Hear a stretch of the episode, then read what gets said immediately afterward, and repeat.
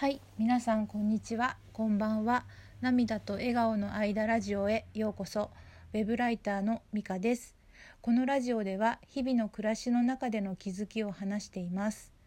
実はこのラジオ11月11日に始めまして今日12月10日でねちょうど1ヶ月なんです。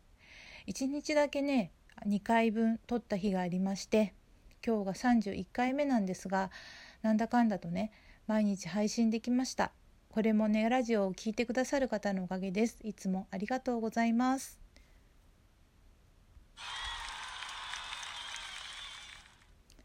初めてちょっと効果音入れてみました。うまくできない。難しいですね。でね今日はね勝手にお祝いをしようっていうかえこのラジオをね始めるきっかけになってくださった現代アーティストで画家の杉田洋平さん杉ちゃんのねことをねえっと書いたねエッセイがあるんですけどえっと幸運にもねあの杉ちゃんご自身がツイッターでねシェアしてくださったことでねすごくたくさんの方に読まれて嬉しかったんですけどちょっとその思い出のねエッセイをねあの朗読したいと思います。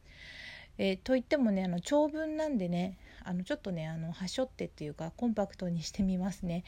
えーと、題名は「わかんないけどわかんないなりに杉ちゃんに惹かれる理由を考えてみた」っていうあのエッセイなんですけど、えっ、ー、と原文はねあのノートに上げてあるのであのラジオのね説明欄に貼っておきます。えっ、とまだねもし読んでないもし読んでないっていうか多分読んでない人のが多いと思うんですけどあの気になる方はね読んでみていただけたら嬉しいです。はいではあのー、ショートバージョン読みますね。わかんないけどわかんないなりにスギちゃんに惹かれる理由を考えてみた。Amazon プライムビデオで2020年10月9日から独占配信されている「バチェロレッテジャパン」面白いのかな？少し疑問を持ちながらも見始めたが最後どんどん引き込まれていきました。恋愛リアリティ番組とあるけれど見終わってみると人間ドラマと言った方がいいような印象があります。題名に書いてある「わかんないけどわかんないなりに」というクッション言葉はスギちゃんが口にしていた言葉の一つです。スギちゃんというのは杉田洋平さんという画家の方です。バチロレッテの参加男性の一人です。この方こそ何を隠そう今私が魅了されている男性です。スギちゃんがわかんないけどわかんないなりにって言葉を番組の中で使っていたのですがそれが彼の口癖なのかは分かりませんけれども少なくともとても重要な時に使っていましたし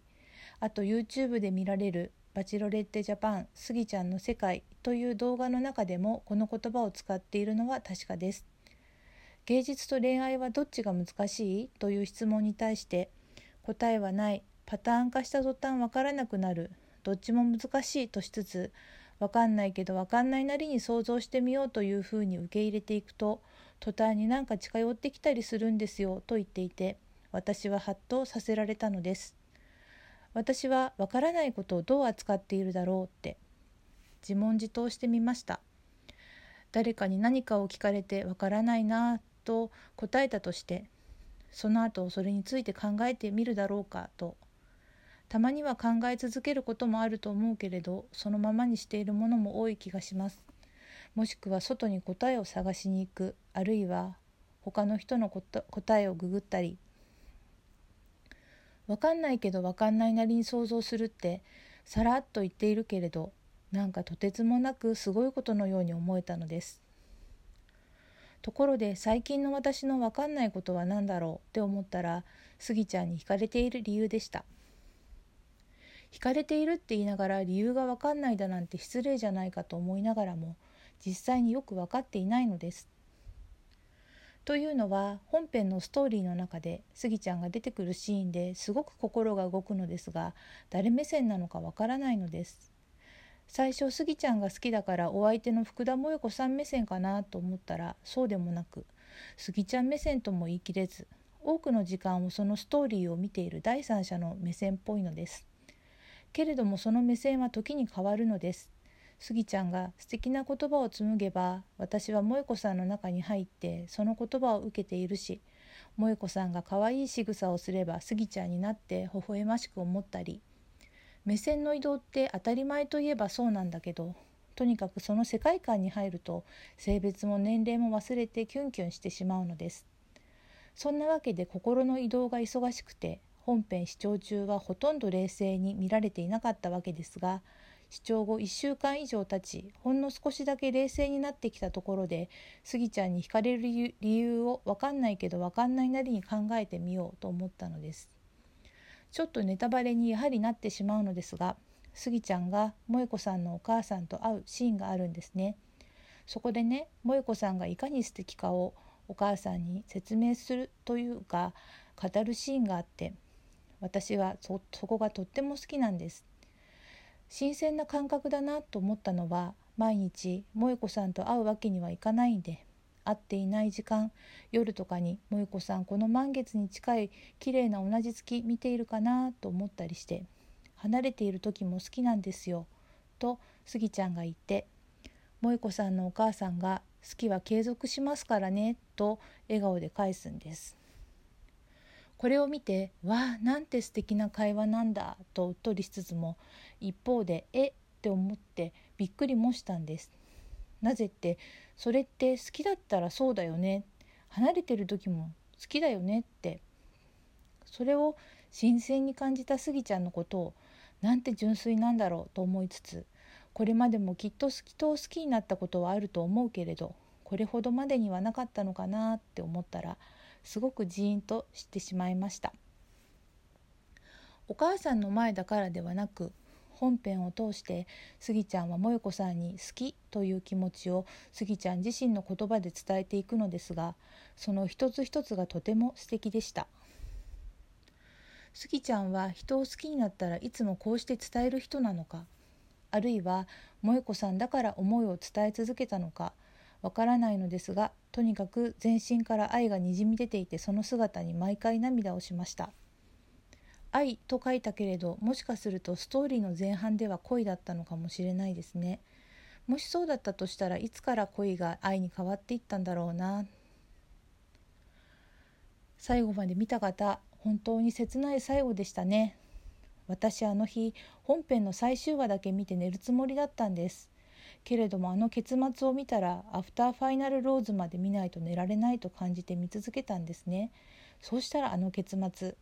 気持ちが収まらなくてその後1時間以上眠れませんでした。